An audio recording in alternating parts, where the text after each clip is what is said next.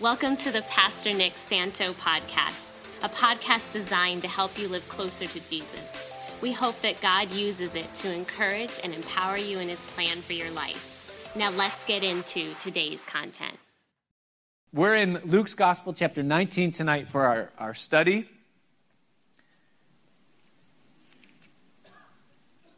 So, when, um,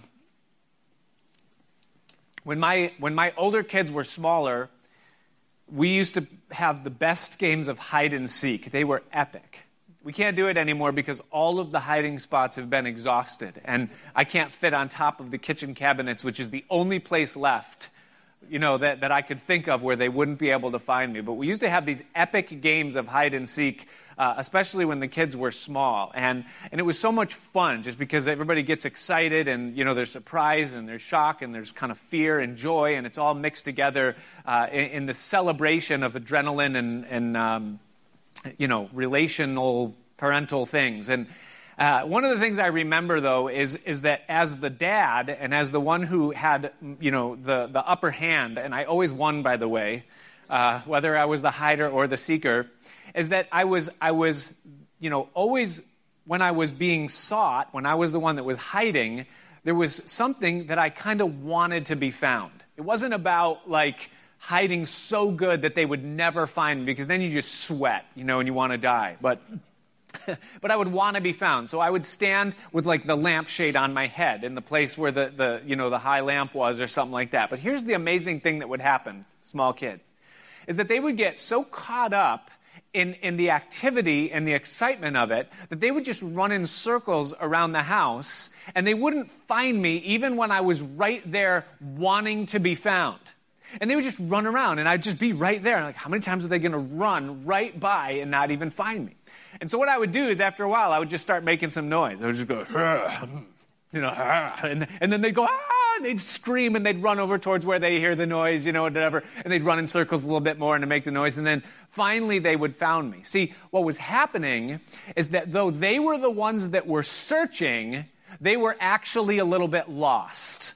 I was right there in front of them, but they couldn't find me. And so what happened is that I was being sought, but I was actually trying to find them. And there was this whole mix up thing. And so, we have in our text tonight, in fact, the title of the message tonight is Seeking the Finder. And, and it's an interesting passage that's before us. It's Luke chapter 19. What we have in it is we have the story of a man seeking another man who is hard to get to, so he goes out on a limb to find him. And what makes the story kind of interesting is that by the end of it, it's hard to tell which one was the seeker and who found who. As you're reading through it, you kind of think that you know, but by the time you come to the end, Jesus flips it over and you realize that it's completely the opposite of what you thought. And I really love this passage because it reveals something very precious about our Father, about our God and it also reveals a privilege that's been given to us that we seldom capitalize on, something that we uh, seldom enjoy. Now, the reason for the passage, and it's a little bit of a spoiler, but I give it to you now so that you can uh, understand on the front side of it. The reason for this passage being in the Bible is given to us. Now, that's always an advantage because sometimes it's not, and you got to read the passage and try to figure out why God put it in the Bible. But in some instances, God tells you why he put it in, and in this is one of them. And so in verse 10 of the passage, Jesus actually tells us the reason why it's here. He says, For the Son of Man, for is a reason word, is come to seek and to save that which is lost. That's the purpose. That's the principle. That's the message that this interaction is seeking to communicate to God's people that Jesus came, at least in part, for the purpose of searching out and finding lost people. And everything that happens, both before verse 10 and after verse 10, is just a story and words that communicate and illustrate that principle. So that's the purpose of the story. Now, there's two questions that are answered in this text between verses 1 and 26 at the end of, uh, uh, of the section. The first question is Who are the lost? He came to seek and save that which is lost. So, who are the lost? And the second question is What does it mean? That is, that he came to seek and save the lost. What does that mean to those of us that are saved? If you're lost, it means one thing, because you know Jesus is trying to find you. But if you're saved already, then what does this passage have to say to us? And so the first part of it, verses 1 through 9, answer the first question who are the lost? And then the verses that follow, verses uh, 11 through 26, answers the second question, which is what does it then mean to those of us that are saved? Now, the context and the timing of this interaction between Jesus and Zacchaeus, the man in the text, it happens at the very end of Jesus' ministry. So, whereas in our last studies we've been looking at things that happened at the beginning, now we're looking at something that happens about one week before Jesus will go to the cross. And so, this is on the very tail end of his ministry uh, at the timing of this. And we're told in verse 1 the setting and the place. So Jesus is on his way now to Jerusalem. And he passes through, it tells us in verse 1 of chapter 19 that Jesus entered and passed through Jericho. Now, I find it interesting that, that Luke, by the inspiration of the Holy Spirit, told us where this interaction took place. We were told a little while back that before Jesus was going to go towards Jerusalem, he sent messengers ahead of himself into all the villages that he was planning to pass through before he would get to Jerusalem. So that they would know that he was coming, so that they could maybe do some PR work and arrange some things. We don't know exactly what they did. We just know that he sent them ahead to say, Jesus is coming.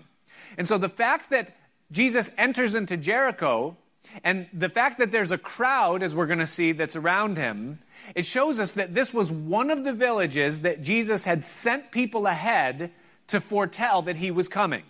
Now, we're not told about many of the other villages that Jesus passed through. We have a lot of rec- recorded miracles and interactions that happened along the way where it doesn't tell us what town it was in. But in this instance, it tells us that it was Jericho. And I'm really glad that the Spirit of God put that in, in the text for us. And here's the reason why. Is because biblically speaking, Jericho wasn't supposed to exist. You remember the story of Joshua and the Battle of Jericho? Remember the walls that came tumbling down? This, by the way, this Bible study has the potential of being a Sunday school song show. I mean, all of the Sunday school songs, Joshua, Zacchaeus, they're all in here. I'm not going to do that to you. But remember when Joshua approached the walls of Jericho and God caused the walls to fall and the city was overtaken? And what God declared when Joshua took the city of Jericho out was, is that that city was never to be built again. That it was to be condemned forever, and that whoever rebuilt the city of Jericho would lay the foundation in the death of their firstborn, and they would set up the gate in the death of their oldest. In other words, God did not want Jericho to exist ever again. But in the times of the kings, there was a man who went out and he rebuilt the city of Jericho and he laid the foundation in the blood of his firstborn and he buried his oldest in the establishing of the gate. And it came to pass exactly as God said. Now, you would think that if a city isn't supposed to exist, Jesus might ignore that city and not bless it with his presence. But that's not Jesus.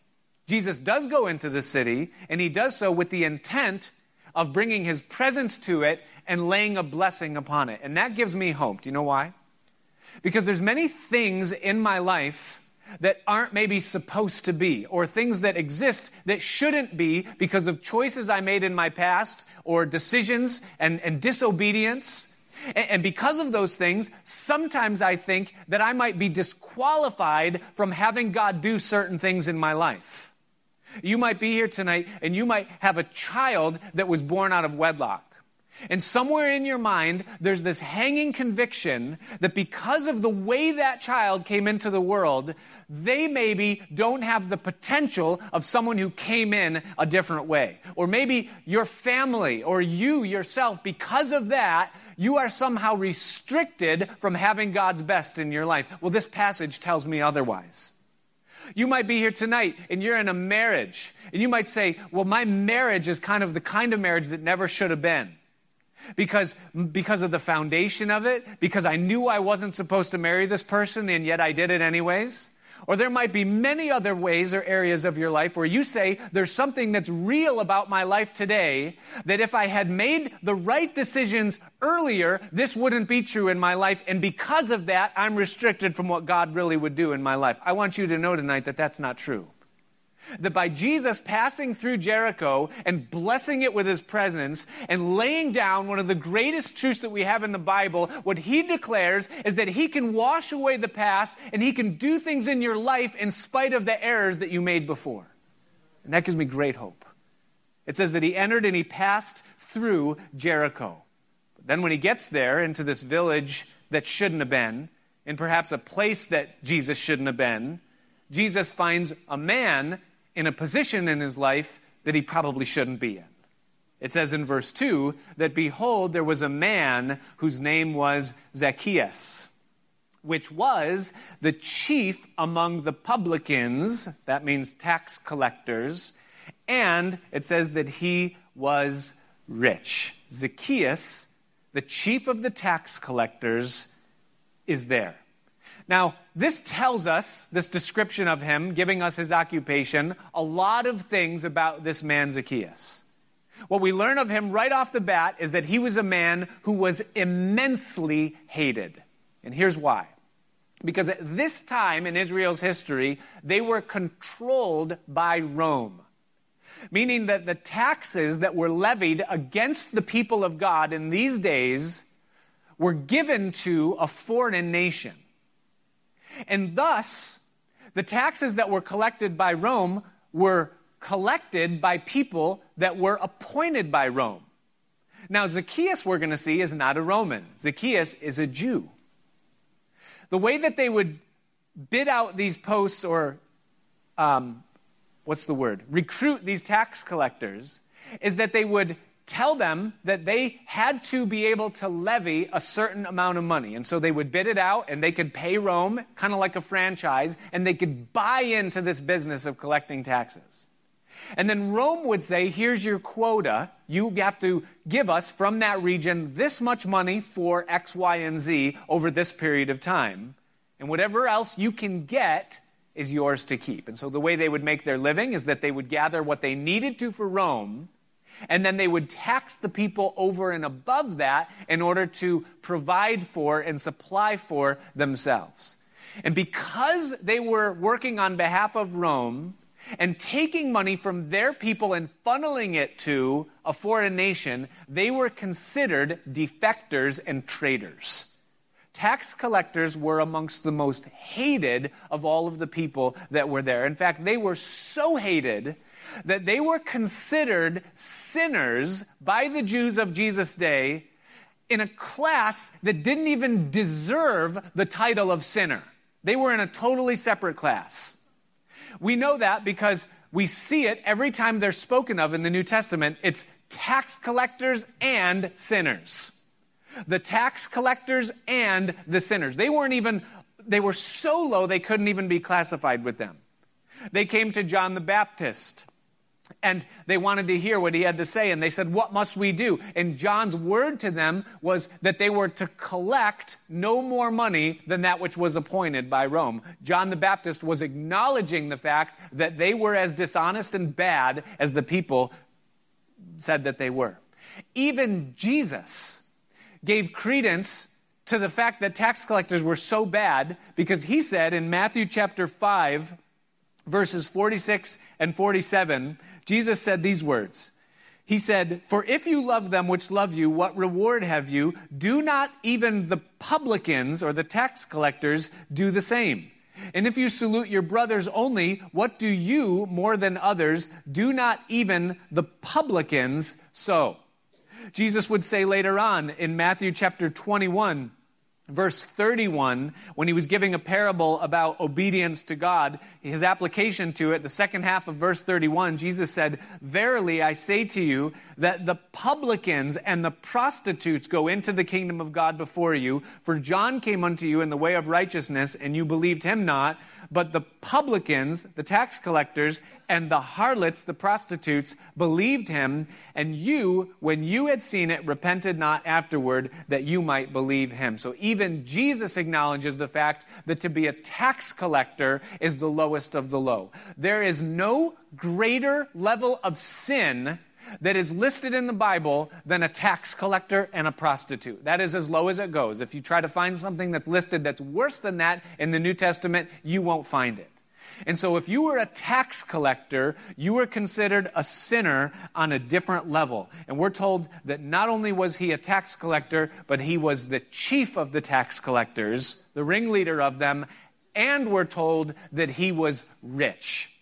And what that tells us is that everything that was bad about tax collectors was bad about this man, Zacchaeus. He was wicked in the eyes of an Israeli culture. And I want you, for your consideration, to realize that a tax collector in these times amongst the people of God was the equivalent to what we would call a pedophile or a rapist.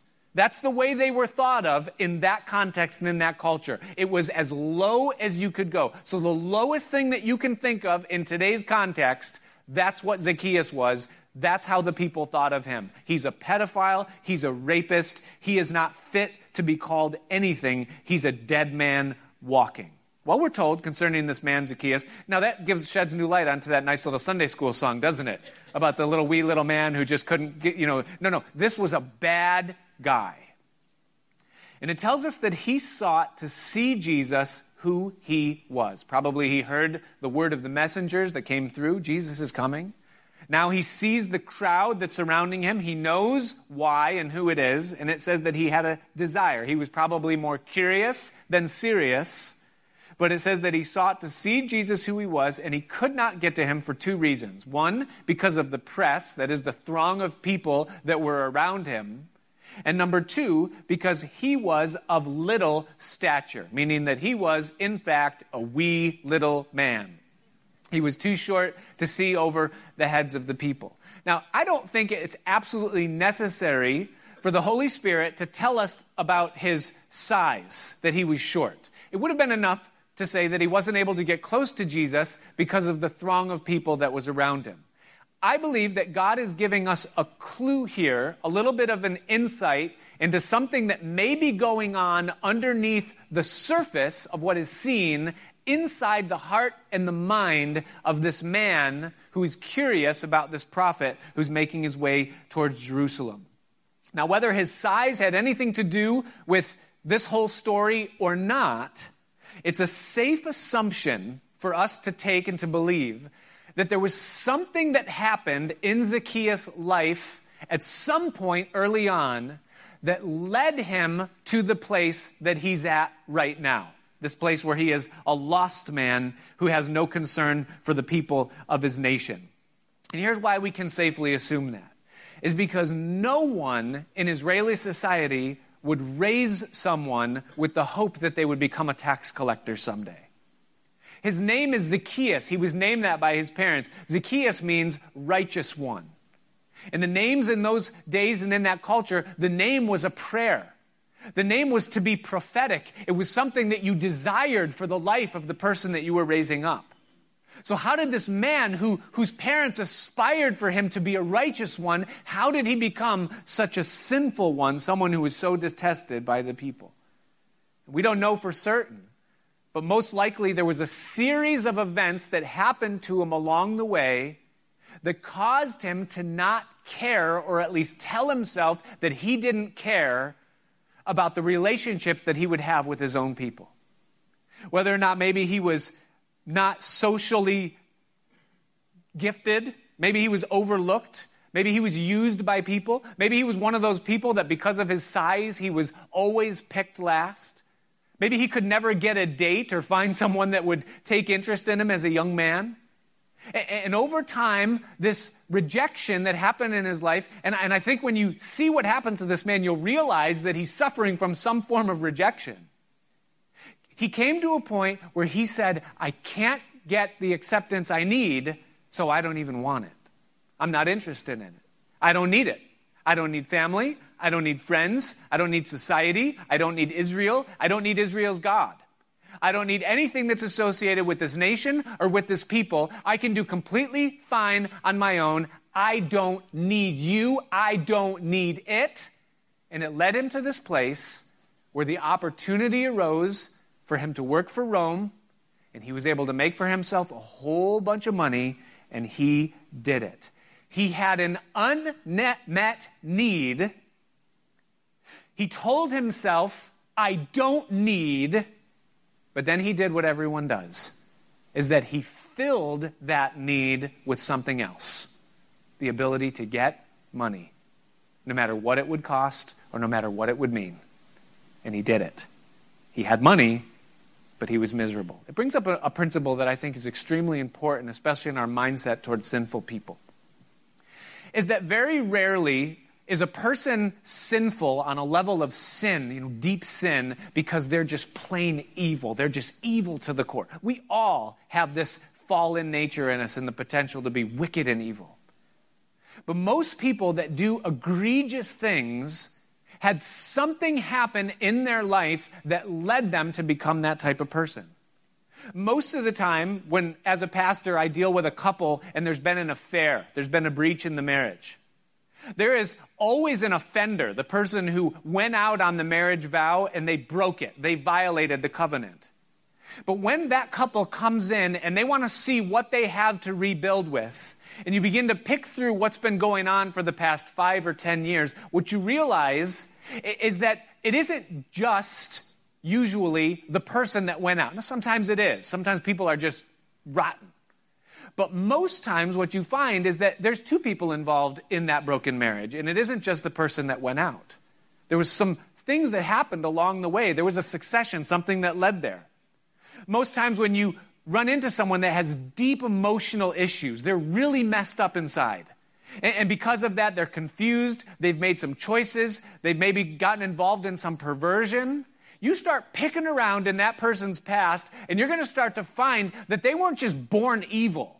There were some things that happened in their life along the way, and A and B led to X, Y, and Z, and they became that way. And usually, somewhere in there, there's an unmet need that gets filled with something else that leads them to the place where they become what we would call the worst of the worst. And so we see this man, Zacchaeus, and underneath the surface, we see something in him, but he's curious. He wants to see who Jesus is. And so we're told in verse 4, it says that he ran before and he climbed up into a sycamore tree to see him, for he was to pass that way. And when Jesus came to the place, he looked up and he saw him. And he said unto him, Zacchaeus, make haste and come down, for today I must abide at your house. And he made haste and he came down and he received him joyfully. So Zacchaeus climbs up a tree, he goes out on a limb, and he waits to see this fleeting moment when this prophet from Galilee, this mysterious yet famous yet hope giving man, passes under him, and the moment will come and go. But as Jesus passes under that branch, Jesus stops and he looks up. And he doesn't say, Hey, tax collector. Hey, sinner. Hey, man who's hiding, who thinks he can go unnoticed. He says, Zacchaeus. He calls him by name, which is paramount. The rest of the story wouldn't happen if Jesus had addressed him any other way. Jesus called him by name, showing that Jesus already knew who he was. And then he called Zacchaeus to come down. And then not only did he call him down, but when he addressed him, he honored him. He said, I'm going to eat, I'm going to abide at your house today. Jesus does an unthinkable thing in the way that he treats Zacchaeus when he sees him. He lets him know that he knows him. He knows the level of his sin. He knows what led him to that point. How would Jesus know who Zacchaeus is unless he knows everything there is to know about Zacchaeus? And Zacchaeus knew it. That's why Zacchaeus came down and responded the way that he responded. So Jesus knew who he was, and then Jesus did something so radical that it made people mad. Is he accepted Zacchaeus in the state that he was in. He accepted Zacchaeus while Zacchaeus was the worst of the worst of sinners. And not only did he accept him, but he embraced him and invited him in, and then he honored him by becoming a guest at his house that day, and he spent the better part of one of his last days on earth in the home of a man that was sinful and was rejected by everyone else. Now there was two reactions to this instance. One by the people that were thronging Jesus, his followers, and the other by Zacchaeus himself. Notice the first reaction in verse 7. It says that when they saw it, who's they? The followers of Jesus.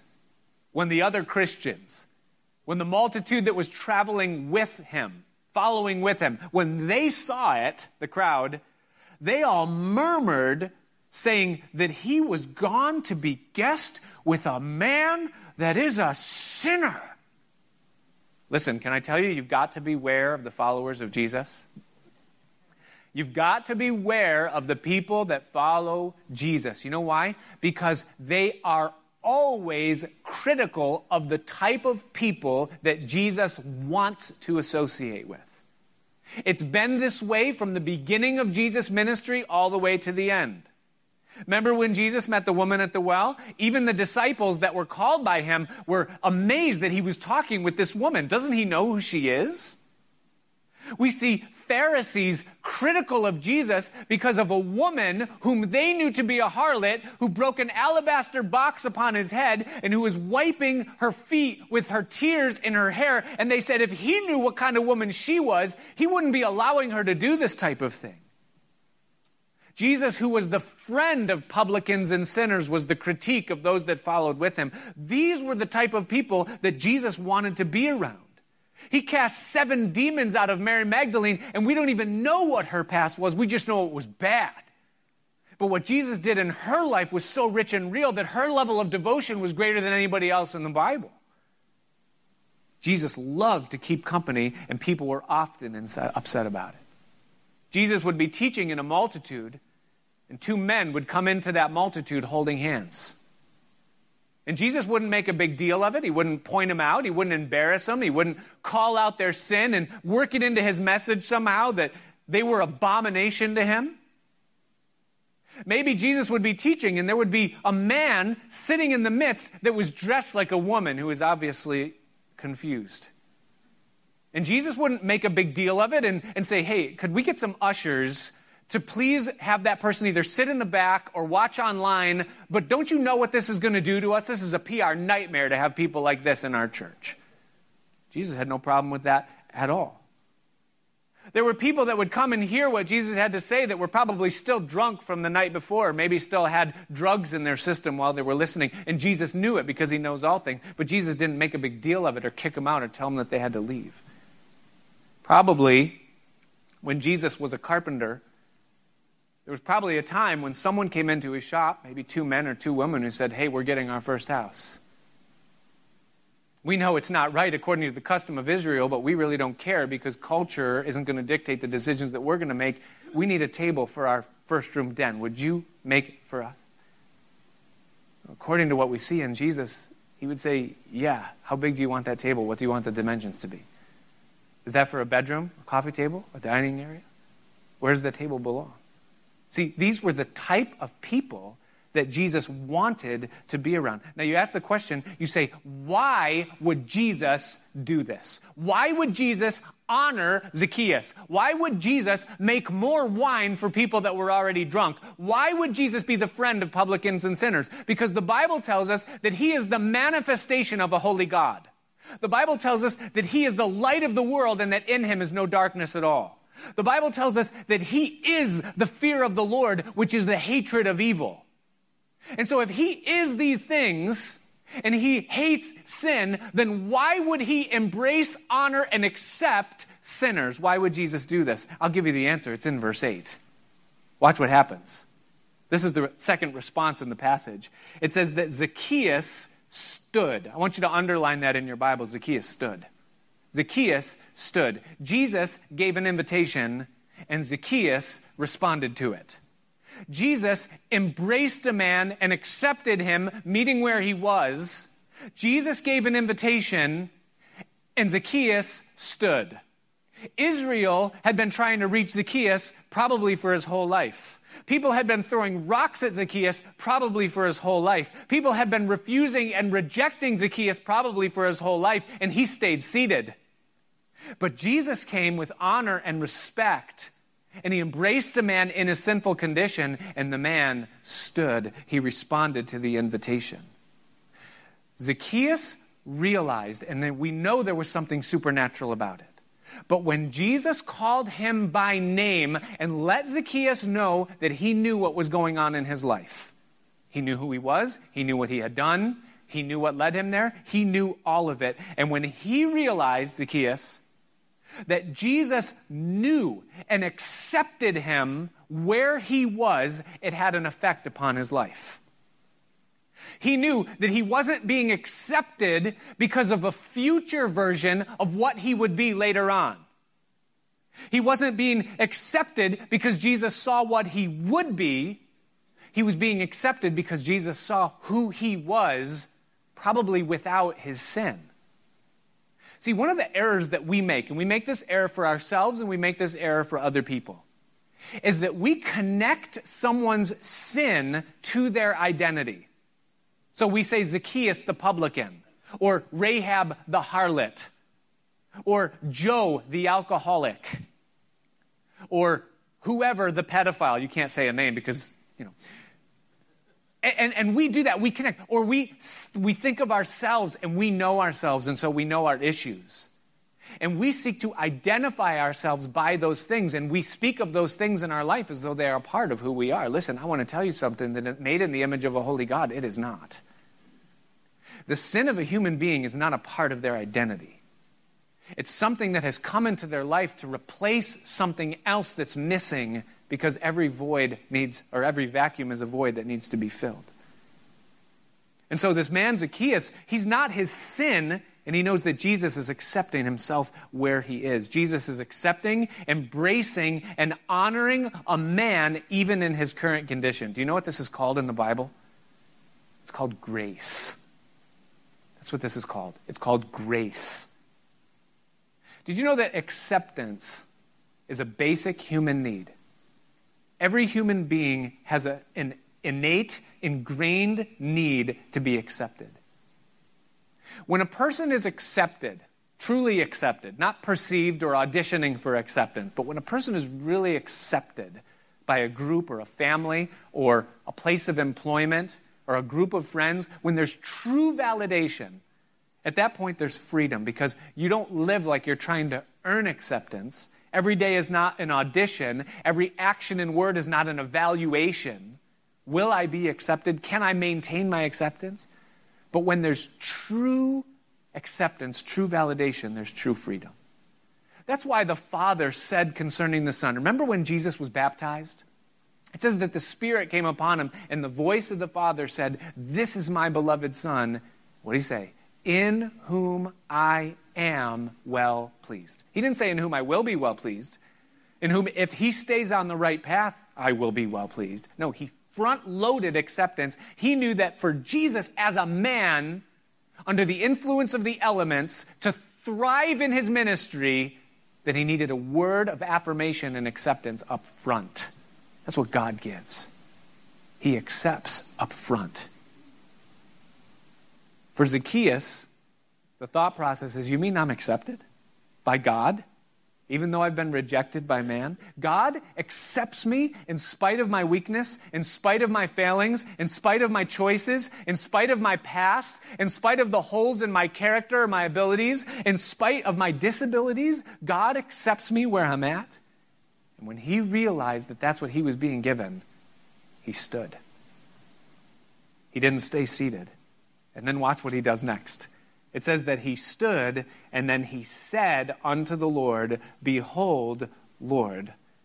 The half of my goods I give to the poor, and if I have taken anything from any man by false accusation, I restore him fourfold. Not only did he stand, but he repented.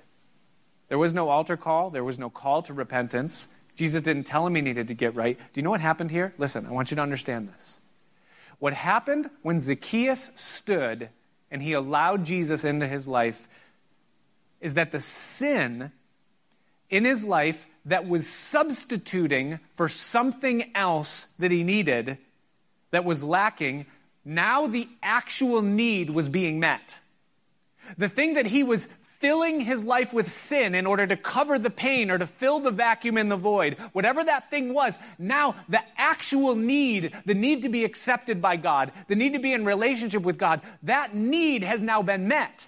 And what that does is it enables Zacchaeus to see the sin for what it is and realize I don't need it anymore. See, I've got the real thing now. I was filling my life with money. I was filling my life with my work. I was filling my life with things and possessions and lying to myself and telling myself that I don't need, I don't need, and I have, and I have. And it was working except for the fact that I was miserable. But when I got the thing that I needed, when the void and the vacuum was filled with the thing that I needed, that I was made for, at that point I realized that what I've been filling it with doesn't really satisfy and I don't need it anymore. And He willingly let it go. I don't need it. And see, that's what Jesus knew would happen. Do you realize that every vacuum must be filled? It will seek to be filled. Anything in my life that I lie to myself and I say, I don't need it, even though I do, that space is going to be filled with something. I realize as a dad that my kids have certain needs. They need to be led and they need to be loved. That's a need that they have. I have a part to play in providing that. If I don't do it, that vacuum and void is going to be filled with something else. They're going to find leadership and love somewhere because they need it. I realize that as a husband, my wife needs to be loved and nurtured. That's a need that she has. That's why she said, I do. Otherwise, why would she bother the trouble of putting a ring on her finger and being a part of my life? She has needs. They're real needs. And she's looking to me to meet them. And if I don't, she can lie to herself and say that she doesn't need the thing that I'm not providing. But let me tell you that someone will. Someone will love her. And the vacuum and void is going to be filled with something. And every single human being that is a descendant of Adam has a need to be in a right relationship with the God who made them. That's a need that God has put. Someone has called it the God shaped hole that's in every heart. And if we deny it and lie and say, I don't need it, there is something that's going to fill that void. And it could be money, it could be booze, it could be sex, it could be relationships, it could be food, it could be power, it could be authority, it could be world domination. You're going to fill that void with something. But when the moment happens, God may it happen, that the thing that is supposed to be in that place comes into your life and into your heart, what you will quickly realize is what you've been putting in instead is a counterfeit that can't satisfy or sustain. It's salt water. It feels good going down, but it leaves me thirstier than I was before I drank it. Now Zacchaeus has Jesus. He doesn't need the sin anymore that's been in his life. Notice what Jesus says in response to, Nicod- uh, to Zacchaeus. It says that Jesus said to him, This day is salvation come to this house. For as much as he also is a son of Abraham, and then the reason for the passage, for the Son of Man is come to seek and to save that which is lost. Notice Jesus' declaration. He says that he is saved. Salvation has come to this house. Now, here is God's heart towards the lost. He came to seek and to save that which is lost. Jesus, in this story, was the seeker. It looks like Nicodemus was, doesn't it? He's the one that wanted to see, went out on a branch. But Jesus was the seeker, and Jesus went out on the limb. Why? Why does Jesus do this? He tells us because they that are whole have no need for a physician, but they that are sick. And if someone doesn't know God, then they are not whole. And it's important for us to understand this is foundationally true is that Jesus did not come into this world and die on a cross in order to make good people better or to make flawed people more complete. Jesus came into this world to save sinners, to raise the dead, to heal the sick, to complete the broken, and to redeem the lost. And do you know who falls into that category? Every single human being. And for you and I, as the people of God, to look at someone in their sinful condition, no matter how sinful that condition is, and to think even for a moment in our thoughts that that person is beyond the reach of God's arm of salvation, is for us to make God weaker than He is. He was strong enough to save me because I was okay. I was flawed but not defiled. But there, different. No, no, no, no, no. He saves to the uttermost. Listen, the worst of the worst, these are the people that Jesus wants to save. That's why he kept company with them. And if he's desiring to reach them, then if we ignore and we malign and we hate and we marginalize those that live lifestyles that we don't agree with, then what are the chances of them being found by the one who's seeking to save them? And so, the second half of the passage and the second question quickly that we find in this passage what does it mean? What does this mean for those of us that are saved? Notice in verse 11 what Jesus says, or what it says. It says that as they heard these things, he added. Do you see that? It says that he added and spoke a parable. In other words, he connects the parable that he's about to tell with the statement he has just made that he came to seek and save that which is lost. Now, what is the parable? It says in verse 12, it says that a certain nobleman went into a far country to receive for himself a kingdom and to return. And so he called his ten servants and he delivered to them ten pounds. That's a, a, a monetary value. He gave them money. And he said to them, Occupy till I come. But his citizens hated him and sent a message after him, saying, We will not have this man reign over us. And it came to pass that when he returned, that he received the kingdom, he commanded these servants to be called to him, to whom he had given the money, that he might know how much every man had gained by trading. And so came the first, saying, Lord, your pound has gained ten pounds, 100% return on the money you gave me to use. And he said to him, Well, you good servant, because you have been faithful in very little, have authority over ten cities. And the second came, saying, Lord, your pound has gained five pounds. I've made 50% on the money you gave me to use. And the another came, saying, Lord, behold, here is your pound, which I have kept, laid up in a napkin, for I feared you, because you're an austere man, and you take up what you did not lay down, and you reap what you did not sow. And he said unto him, Out of your own mouth will I judge you, you wicked servant. No, no, you knew that I was an austere man, taking what I did not lay down, and reaping what I did not sow.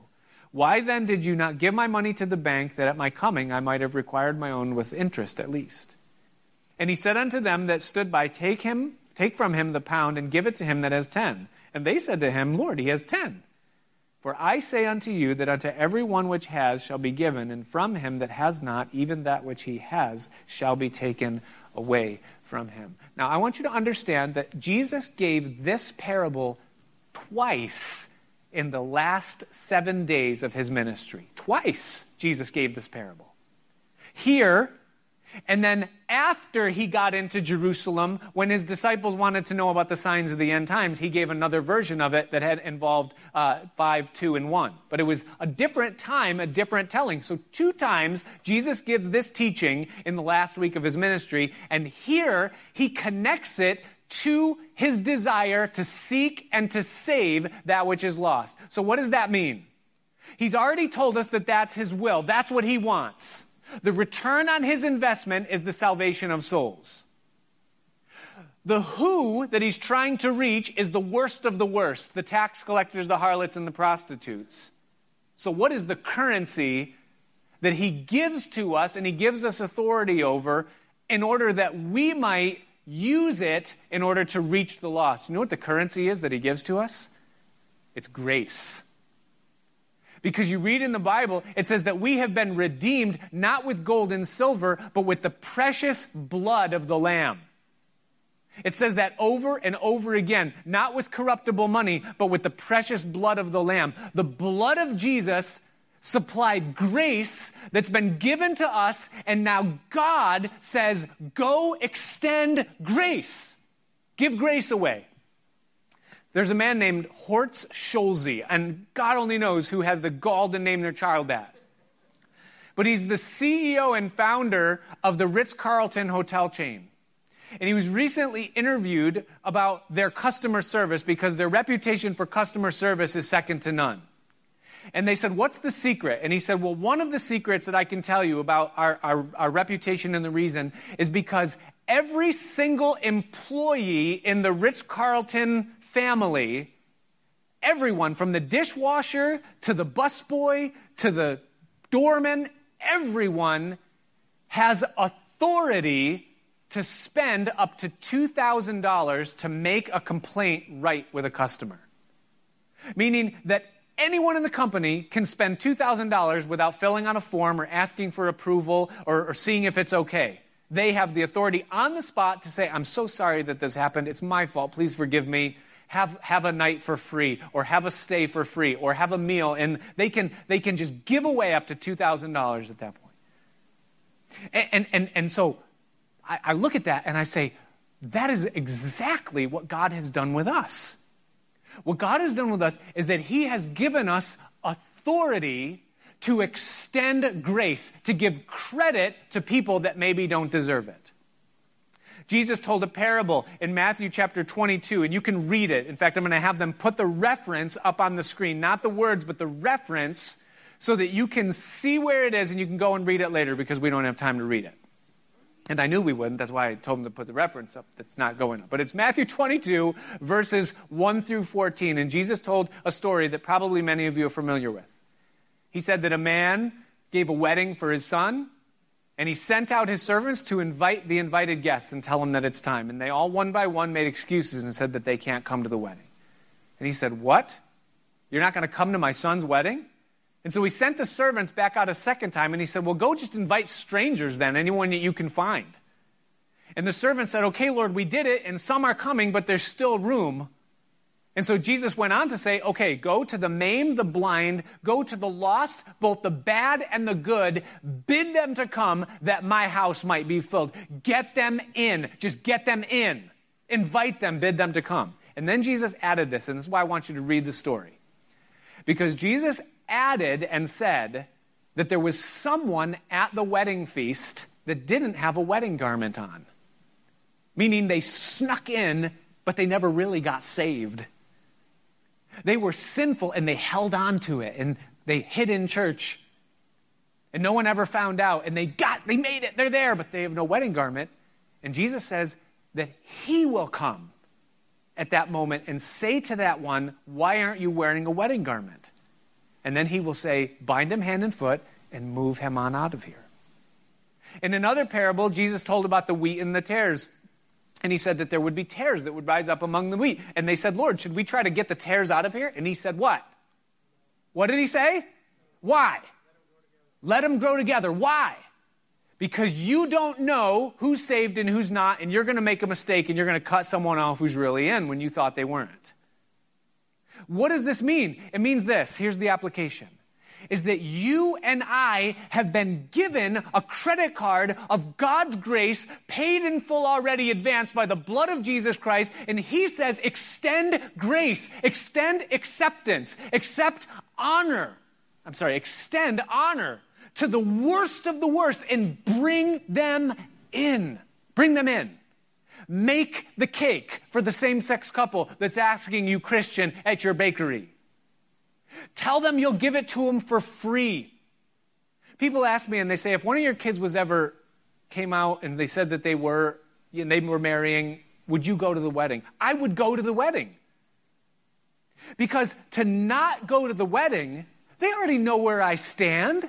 They know my position. They know what the Bible says. What am I proving by not going to the wedding? I'm saying, hey, when, when, your, when your train hits a wall, because it's going to hit a wall, don't come to me. And they're not gonna. See, we extend grace. That's what Jesus did. He extended grace. and we're to extend grace. That's the point of the passage. No one who extended grace came back fruitless. Some a hundredfold, some 50, some 10. The only people that came back fruitless were the ones that were too afraid to extend grace, and so they buried the talent in the ground. He came to seek and save which was lost. That's what he came to do. And so as we move into a response time, for those that have never heard the gospel, maybe you've never heard that the grace of God is extended towards you, that Jesus accepts you, that He's okay with you. I want you to know this. I want you to know you're here tonight, you don't know Jesus Christ. I want you to know that He knows you, He knows everything about you, and He accepts you. He accepts you just as you are. He embraces and he honors you in the same invitation that he extends towards Zacchaeus. He extends towards you. And I'm going to say something very controversial here, but then I'm going to back it up with fact and you'll be okay with it. Is that not only does Jesus accept you, he accepts you so much that he doesn't want to change you, except in this one thing. He wants to remove the sin that you've placed in your life to substitute something else. And he wants to fill that place with himself. That's the only change that he wants to make. Every other thing will be a result of that. But he's not calling you saying, I'll accept you when. That's not it. He knows how to separate the sin and replace it with the thing that's needed in your life everything else flows out of it. And he does that by grace. He front loads forgiveness and acceptance, and he invites himself into your life. And maybe you're here tonight. I want to ask you to do something maybe a little bit brave. Maybe you don't know Jesus. I'm not asking you to do this because I want to embarrass you. If, if you're hearing the voice of God tonight in this, and that's you, I'm, I, I think that probably the last thing that you're concerned about right now is what anybody else thinks. But if that's you tonight and you say, I receive it, I'll believe it, I'll accept the invitation, I want you to do what Jesus asked Zacchaeus to do. I want you to just stand. Stand up, maybe, right where you are right now. You want Jesus in your life? You want Jesus to save you? You say, Jesus, I need you to come in. I want you to receive, want to receive you. Now, I want you to know I'm not asking you to join a church. I'm not asking you to be religious. And I'm not asking you to make promises to God that, he's, that you're going to do something in Him. I'm asking you if you want to receive what Jesus has provided. For those maybe that are here tonight that you don't know Jesus, or I'm sorry, you do know Jesus, and maybe in your life you sense that there's a loss of power. You've been running on empty, you feel a little bit dry. Could it be perhaps that maybe the reason for that is because you've lost contact with the outlet? Do you know that in the physical world, energy, electricity only flows into something that it can flow out of? And it could be tonight that the reason why you're feeling dry, the, fe- the reason you're feeling powerless in your life, is because there's a dusty credit card somewhere in your salvation wallet, and you've stopped extending grace to the worst of the worst. And maybe you're here and you just want that renewed. You want that power in your life. I invite you to stand. Let me pray for you tonight. Say, Jesus, I want your power in my life.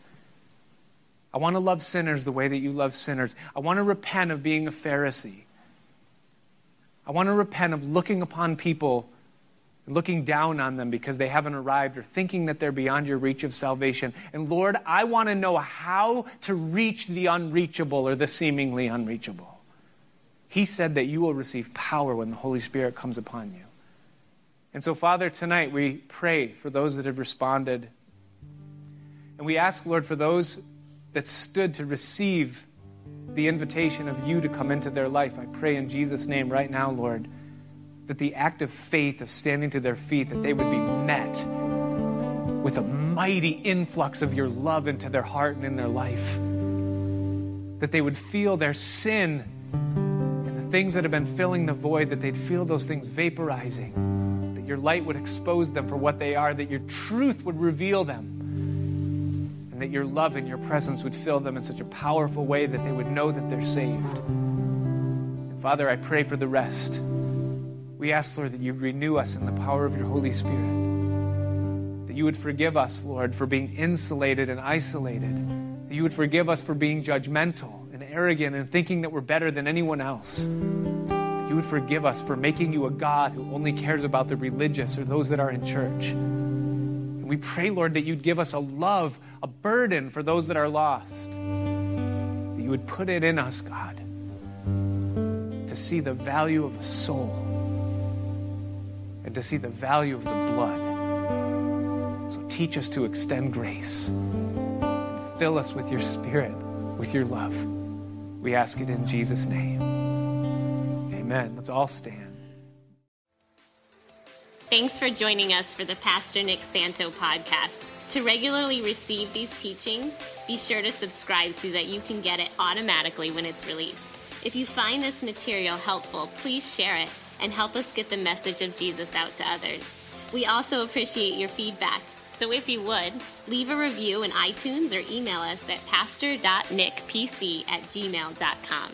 Until next time, may you continue to love, learn, and live the way of Jesus.